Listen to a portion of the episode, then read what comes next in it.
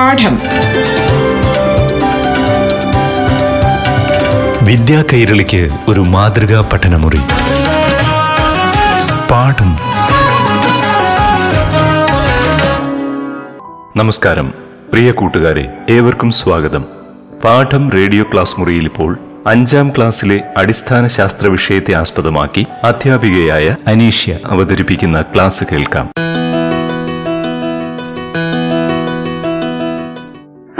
പ്രിയപ്പെട്ട കുട്ടികൾക്ക് നമസ്കാരം.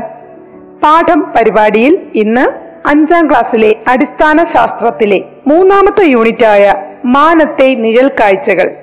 പരിചിതങ്ങളായ വസ്തുക്കളെയും സന്ദർഭങ്ങളെയും ഉപയോഗപ്പെടുത്തി വെളിച്ചത്തെയും നിഴലിനെയും കുറിച്ച് കൂടുതൽ കാര്യങ്ങൾ പറയാനും അതുവഴി പ്രപഞ്ചഗോളങ്ങളുടെ നിഴൽ പ്രതിഭാസങ്ങളെ വിശദീകരിക്കാനുമാണ് ഞാൻ ഈ പാഠഭാഗത്തിലൂടെ ശ്രമിക്കുന്നത്. പ്രകാശത്തിന്റെ നേർരേഖയിലൂടെയുള്ള സഞ്ചാരം പരീക്ഷണ നിരീക്ഷണങ്ങളിലൂടെ കണ്ടെത്താൻ കുട്ടികൾക്ക് കഴിയുന്നു. അതുവഴി ആകാശഗോളങ്ങളുടെ നിഴലുകളെ സ്വയം വ്യാഖ്യാനിക്കുന്നതിനും അതുമായി ബന്ധപ്പെട്ട ധാരണകളെ പുതുക്കുന്നതിനും നിങ്ങൾക്ക് കഴിയും. സൂര്യഗ്രഹണത്തെ ഏറെ ഭയത്തോടെ കണ്ടിരുന്ന കാലം അതിവിദൂരമായിരുന്നില്ല. പകൽ സമയത്ത് ഇരുട്ട് പരത്തി സൂര്യബിംബം പതുക്കെ മറയാൻ തുടങ്ങുന്നതും കാണാതാവുന്നതും വീണ്ടും പുറത്തെത്തുന്നതും ഒട്ടേറെ ഭയാശങ്കകൾക്കും ഭാവനാസമ്പന്നമായ കഥകൾക്കും ഇടയാക്കി. എന്നാൽ ഗണിത സൂത്രങ്ങളിലൂടെ ഗ്രഹണങ്ങൾ പ്രവചിക്കപ്പെടുന്ന ഈ കാലത്തും ഈ ഭയാശങ്കകൾ നിലനിന്നു. എന്നാൽ ഇന്ന് ഇതിനൊരു പരിധിവരെ മാറ്റം വന്നിട്ടുണ്ട്. രണ്ടായിരത്തി പത്ത് ജനുവരി പതിനഞ്ചിന് നമ്മുടെ പ്രദേശത്ത് കണ്ട മനോഹരമായ വലയ സൂര്യഗ്രഹണം നിങ്ങൾ മറന്നു കാണില്ലല്ലോ? ഗലീലിയോ ലിറ്റിൽ സയന്റിസ്റ്റ് എന്ന പരിപാടിയുടെ ഒക്കെ ഭാഗമായി കേരളത്തിൽ ഉടനീളം ലക്ഷക്കണക്കിന് കുട്ടികൾ ഈ ആകാശവിസ്മയം ആസ്വദിച്ചിരുന്നു അന്ന് രണ്ടായിരത്തി പത്ത് ജനുവരി പതിനഞ്ചിന്. അതെ ഗ്രഹണങ്ങൾ മാനത്തെ നിഴൽ കാഴ്ചകളാണ്. ചന്ദ്രഗ്രഹണം നഗ്ന നേത്രങ്ങൾ കൊണ്ട് ആസ്വദിക്കാവുന്നതും സൂര്യഗ്രഹണം സുരക്ഷിത മാർഗങ്ങളിലൂടെ നിരീക്ഷിക്കേണ്ടതുമാണ്. പ്രകാശം ഉപയോഗിച്ച് വിവിധ പരീക്ഷണങ്ങൾ ശ്രദ്ധയോടെ ചെയ്യുന്നത് വഴി ഗ്രഹണത്തെ സ്വയം വ്യാഖ്യാനിക്കാൻ നിങ്ങൾക്ക് കഴിയും. പ്രകാശപൂരിതമായ ലോകത്താണല്ലോ നാം ജീവിച്ചു വരുന്നത്. വെളിച്ചമില്ലാത്ത ലോകം നിങ്ങളൊന്ന് സങ്കല്പിച്ചു നോക്കൂ. എത്ര ദുഷ്കരമാണ്.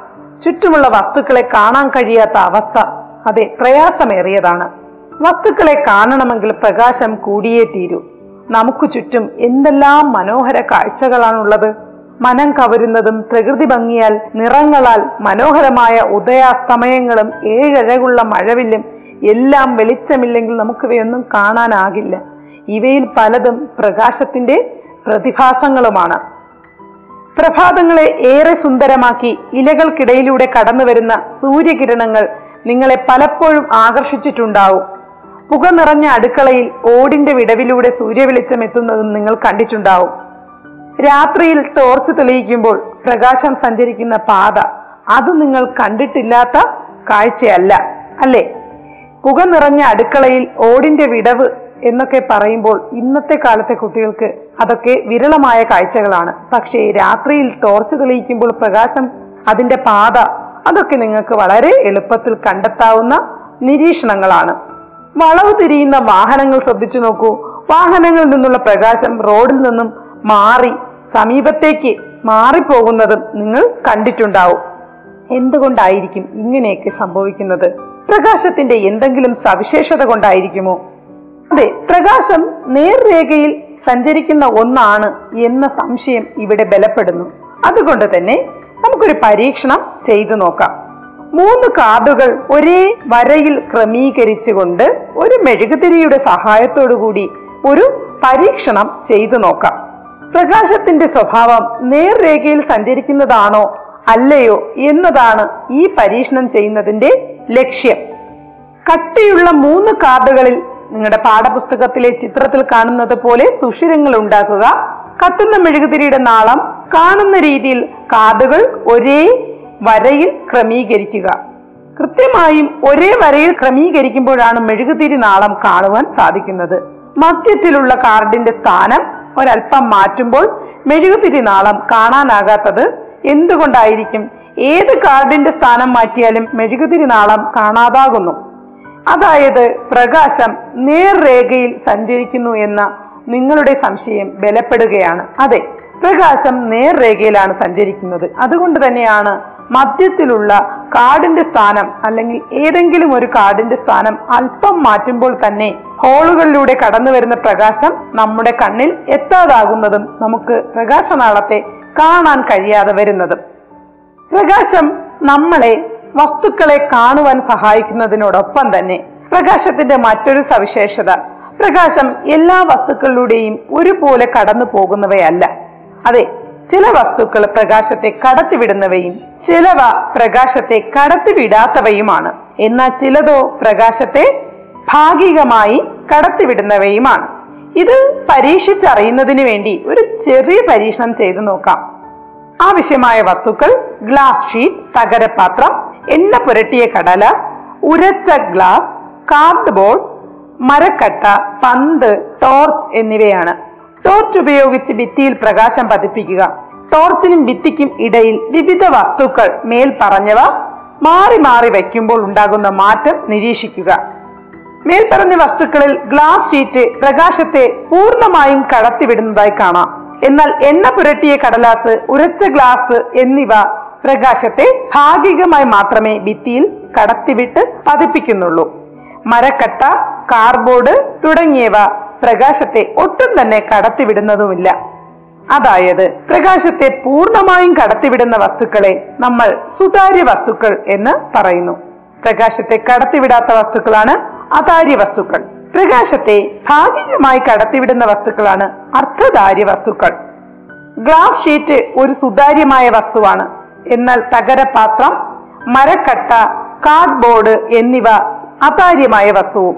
പ്രകാശത്തെ കടത്തിവിടാത്ത അതാര്യ വസ്തു.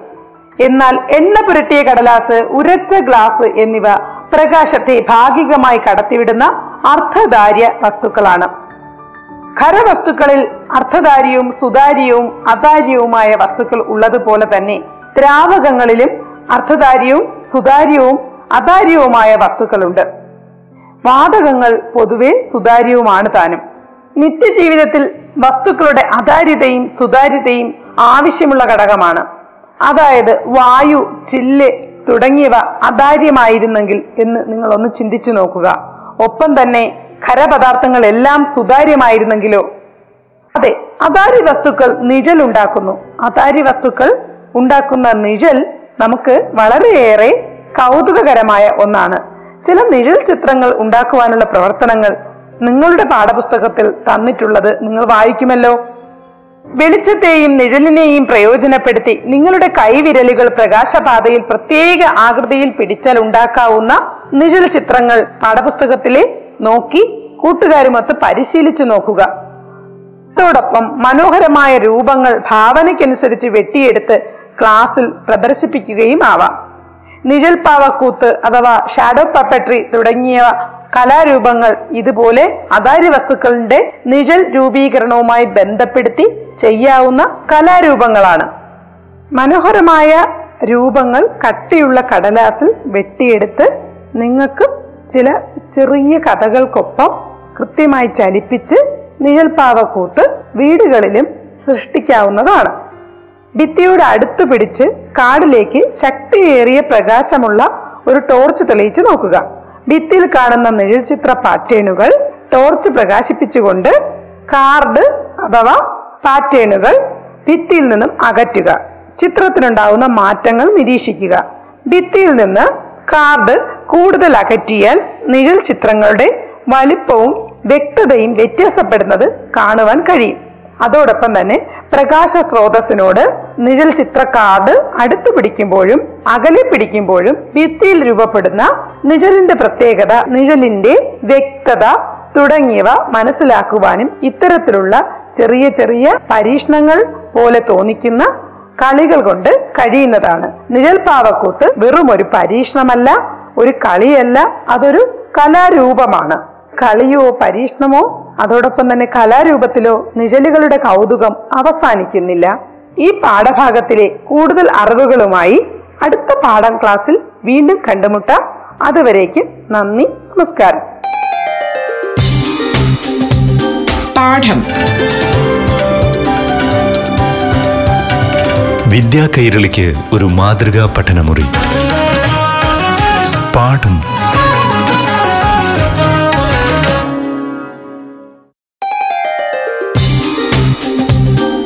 പാഠം. വിദ്യാ കൈരളിക്ക് ഒരു മാതൃകാ പഠനമുറി. പാഠം. നമസ്കാരം കുട്ടികളെ. ഇനി യു പി വിഭാഗത്തിലെ ആറാം തലത്തിലെ അടിസ്ഥാന ശാസ്ത്ര വിഷയത്തെ ആധാരമാക്കി അധ്യാപികയായ അനീഷ്യ അവതരിപ്പിക്കുന്ന ക്ലാസ് കേൾക്കൂ. പ്രിയപ്പെട്ട കുട്ടികൾക്ക് നമസ്കാരം. പാഠം പരിപാടിയിൽ ഇന്ന് ആറാം ക്ലാസ്സിലെ അടിസ്ഥാന ശാസ്ത്രത്തിലെ മൂന്നാമത്തെ യൂണിറ്റായ പൂവിൽ നിന്നും പൂവിലേക്ക് ഈ പാഠഭാഗത്തിലെ ഏതാനും ചില ഭാഗങ്ങൾ കഴിഞ്ഞ പരിപാടികളിലൂടെ നിങ്ങൾ ശ്രദ്ധിച്ചു കാണും. പൂവിന്റെ വിവിധ ഭാഗങ്ങൾ അവയുടെ ധർമ്മം പരാഗണം ബീജസങ്കലനം കൃത്രിമ പരാഗണം എന്നിവയൊക്കെ നമ്മൾ ചർച്ച ചെയ്യുകയുണ്ടായി. പരാഗരേണുക്കളുടെ യാത്ര അതിൽ ഒരു പൂവിലെ പരാഗരേണുക്കൾ അതേ ഇനത്തിൽപ്പെട്ട മറ്റൊരു പൂവിന്റെയോ അതേ പൂവിന്റെ തന്നെയോ പരാഗണ സ്ഥലത്ത് പതിക്കണമെന്ന് നിർബന്ധം ഒന്നും തന്നെ നമുക്ക് പാടില്ല. എന്നാൽ പരാഗരേണുക്കൾ അതേ ഇനം പൂക്കളുടെ പരാഗണ സ്ഥലത്ത് പതിക്കുമ്പോൾ മാത്രമാണ് പരാഗണം ഫലവത്താകുന്നത്. അതായത് മറ്റു ഇനം പൂക്കളുടെ പരാഗണ സ്ഥലത്ത് വീഴുന്ന പൂമ്പൊടികൾ നശിച്ചു പോവുകയും ചെയ്യുന്നു. ഉദാഹരണം ആയി പറയുകയാണെങ്കിൽ മത്തൻ പൂവിലെ പരാഗരേണുക്കൾ കുമ്പളപ്പൂവിലെ പരാഗണ സ്ഥലത്ത് പതിക്കുന്നത് ഒരിക്കലും ഒരു ഫലവത്തായ പരാഗണമല്ല. മറിച്ച് കുമ്പളപ്പൂവിലെ പരാഗരേണുക്കൾ കുമ്പളപ്പൂവിലെ തന്നെ പരാഗണ സ്ഥലത്ത് പതിക്കുക. അല്ലെങ്കിൽ മത്തൻ പൂവിലെ പരാഗരേണുക്കൾ മത്തൻ പൂവിലെ പരാഗണ സ്ഥലത്ത് പതിക്കുക. ഇവ രണ്ടുമാണ് ഫലവത്തായ പരാഗണം എന്ന് അറിയപ്പെടുന്നത്. ഇനി ഇത്തരത്തിൽ തന്നെ പരാഗണം രണ്ട് മൂന്ന് രീതിയിൽ സംഭവിക്കുന്നു. ഒരു പൂവിലെ പരാഗരേണുക്കൾ അതേ പൂവിന്റെ പരാഗണ സ്ഥലത്ത് അല്ലെങ്കിൽ അതേ ചെടിയിലെ മറ്റൊരു പൂവിന്റെ പരാഗണ സ്ഥലത്ത് പതിച്ചാൽ അത് സ്വപരാഗണമാണ്. ഒരു പൂവിന്റെ പരാഗരേണുക്കൾ അതേ പൂവിന്റെ പരാഗണ സ്ഥലത്ത് പതിച്ചാൽ അത് സ്വപരാഗണമാണ്. അതേപോലെ തന്നെ ഒരു പൂവിലെ പരാഗരേണുക്കൾ അതേ ചെടിയിലെ തന്നെ മറ്റൊരു പൂവിന്റെ പരാഗണ സ്ഥലത്ത് പതിച്ചാലും അത് സ്വപരാഗണം എന്ന് അറിയപ്പെടുന്നു. എന്നാൽ ഒരു പൂവിലെ പരാഗരേണുക്കൾ മറ്റൊരു സ്ഥലത്തു നിൽക്കുന്ന അതേ ഇനത്തിൽപ്പെട്ട മറ്റൊരു ചെടിയുടെ പൂവിലെ പരാഗണ സ്ഥലത്ത് പതിക്കുന്നതാണ് പരപരാഗണം. അതായത് സ്വപരാഗണം രണ്ടു തരത്തിലാണ്. ഒരു പൂവിന്റെ പരാഗരേണുക്കൾ അതേ പൂവിന്റെ പരാഗണ സ്ഥലത്ത് പതിക്കുന്നതും ഒരു പൂവിന്റെ പരാഗരേണുക്കൾ അതേ ചെടിയിലെ മറ്റൊരു പൂവിന്റെ പരാഗണ സ്ഥലത്ത് പതിക്കുന്നതും ആണ് രണ്ട് രീതിയിലുള്ള സ്വപരാഗണം. എന്നാൽ വെള്ളരി പാവൽ മത്തൻ തുടങ്ങിയവയിൽ ആൺപൂവും പെൺപൂവും വേറെ വേറെ കാണപ്പെടുന്നതിനാൽ സ്വപരാഗണത്തിലെ ഒരു രീതി മാത്രമേ പ്രാവർത്തികമാവുകയുള്ളൂ. എന്നാൽ ആൺലിംഗ അവയവവും പെൺലിംഗ അവയവവും ഒരു പൂവിൽ തന്നെ കാണുന്ന ചെമ്പരത്തി വെണ്ട മുളക് തക്കാളി തുടങ്ങിയ ചെടികളിൽ എല്ലാ രീതിയിലുള്ള അതായത് സ്വപരാഗണത്തിന്റെ രണ്ട് രീതിയും പരപരാഗണവും എല്ലാം സംഭവിക്കുന്നു. ഇനിയോ പരാഗണത്തിന് ശേഷം എന്ത് സംഭവിക്കുന്നു എന്ന് നമുക്ക് നോക്കാം. പരാഗണത്തിന് ശേഷം പുംബീജം അണ്ടാശയത്തിലെത്തി അണ്ടവുമായി ചേരുകയും ഫലം ഉണ്ടാവുകയും ചെയ്യുന്നു. ഈ ഘട്ടത്തിൽ ഇതളുകളും കേസരപുടവും ഉണങ്ങി കൊഴിഞ്ഞു പോവുകയും ചെയ്യുന്നു. പരാഗണത്തിന് ശേഷം പൂവ് ഫലമായി മാറുമ്പോൾ പൂവിനുണ്ടാകുന്ന മാറ്റങ്ങൾ പൂവിന്റെ ഭാഗങ്ങൾക്കുണ്ടാകുന്ന മാറ്റങ്ങൾ എന്തൊക്കെയാണെന്ന് നമുക്ക് നോക്കാം. പൂവിന്റെ ഞെട്ട് പൂഞ്ഞെട്ടിന്റെ ധർമ്മം പൂവിനെയും ചെടിയെയും തമ്മിൽ ബന്ധിപ്പിച്ച് നിർത്തുക എന്നതാണ്. ഇതേ ധർമ്മം തന്നെ പൂവ് ഫലമായി മാറുമ്പോഴും പൂഞ്ഞെട്ട് ചെയ്യുന്നു. അവിടെ പൂഞ്ഞെട്ട് മാറി കുറച്ചുകൂടി വണ്ണം വച്ച് കുറച്ചുകൂടി ബലവത്തായി പൂഞ്ഞെട്ടിന് പകരം ഫലത്തിന്റെ ഞെട്ടായി മാറി ചെടിയെയും ഫലത്തിനെയും തമ്മിൽ ബന്ധിപ്പിക്കുന്ന ആളായി മാറുന്നു. ഇനി പുഷ്പാസനമോ പുഷ്പാസനത്തിന്റെ ധർമ്മം നമ്മൾ സംസാരിച്ചു കഴിഞ്ഞതാണ്. അതെ പൂവിന്റെ ഭാഗങ്ങളെ എല്ലാം ഒരുമിപ്പിച്ച് ചെടിയിൽ നിർത്തുന്നത് ആരാണ്? പുഷ്പാസനമാണ്. ഇവിടെ പൂവ് പരാഗണത്തിന് ശേഷം ഫലമായി മാറുമ്പോൾ പൂവിനേക്കാൾ കുറച്ചുകൂടി ഭാരമുള്ള ഫലത്തെ താങ്ങുവാനായി പുഷ്പാസനം കുറച്ചുകൂടി ബലവത്താവുകയും വണ്ണമുള്ളതായി തീരുകയും പൂഞ്ഞെട്ടിന്റെ അറ്റത്ത് പുഷ്പാസനം ഫലത്തെ താങ്ങി നിർത്തുകയും ചെയ്യുന്നു. മിക്ക ചെടികളിലും പൂവ് ഫലമായി മാറുമ്പോൾ വിതളം അവശേഷിക്കാറുണ്ട്. പൂവിനെ മൊട്ടായിരിക്കുമ്പോൾ പൊതിഞ്ഞു സംരക്ഷിച്ചിരുന്ന വിതളം പൂവ് പരാഗണത്തിന് ശേഷം ഫലമായി മാറുമ്പോൾ മിക്ക ഫലങ്ങളിലും വിതളം കാണപ്പെടാറുണ്ട്. എന്നാൽ ചില ഫലങ്ങളിൽ വിതളം കൊഴിഞ്ഞു പോകാറുമുണ്ട്. ഇനി ദളമോ? ദളം പൂവിന്റെ പരാഗണകാരികളെ ആകർഷിക്കുവാനുള്ള മണവും നിറവും നൽകുന്ന ഭാഗമായിരുന്നു ദളം. ഈ ദളം പരാഗണത്തിന് ശേഷം പ്രത്യേകിച്ച് ഒന്നും തന്നെ ചെയ്യാനില്ലാത്തതിനാൽ ദളം കൊഴിഞ്ഞു പോകുന്നു. പരാഗണത്തിന് മുമ്പ് ഒരു പൂവിനെ അതിന്റെ പരാഗണകാരികളെ ആകർഷിക്കുവാനുള്ള എല്ലാ ജോലിയും എടുത്തതിന് ശേഷം പൂവ് പരാഗണത്തിന് ശേഷം ഫലമായി മാറുമ്പോൾ തീർച്ചയായും ദളം എല്ലാ ചെടികളിലെയും പൂവിലെ ദളം കൊഴിഞ്ഞു പോകുന്നു. ഇനിയോ പൂവിന്റെ ജനിപിടത്തിനുള്ളിൽ കാണുന്ന അണ്ടാശയം തീർച്ചയായും ഫലമായി മാറുകയും പൂവിന്റെ ജനിപിടത്തിനുള്ളിൽ കാണപ്പെടുന്ന ഒവ്യൂട്ട് വിത്തായി മാറുകയും ചെയ്യുന്നു. അതായത് അണ്ടാശയം വളർന്ന ഫലമായും ഒവ്യൂൾ വളർന്ന് വിത്തായും മാറുന്നതാണ് നമുക്ക് കാണുവാൻ കഴിയുന്നത്.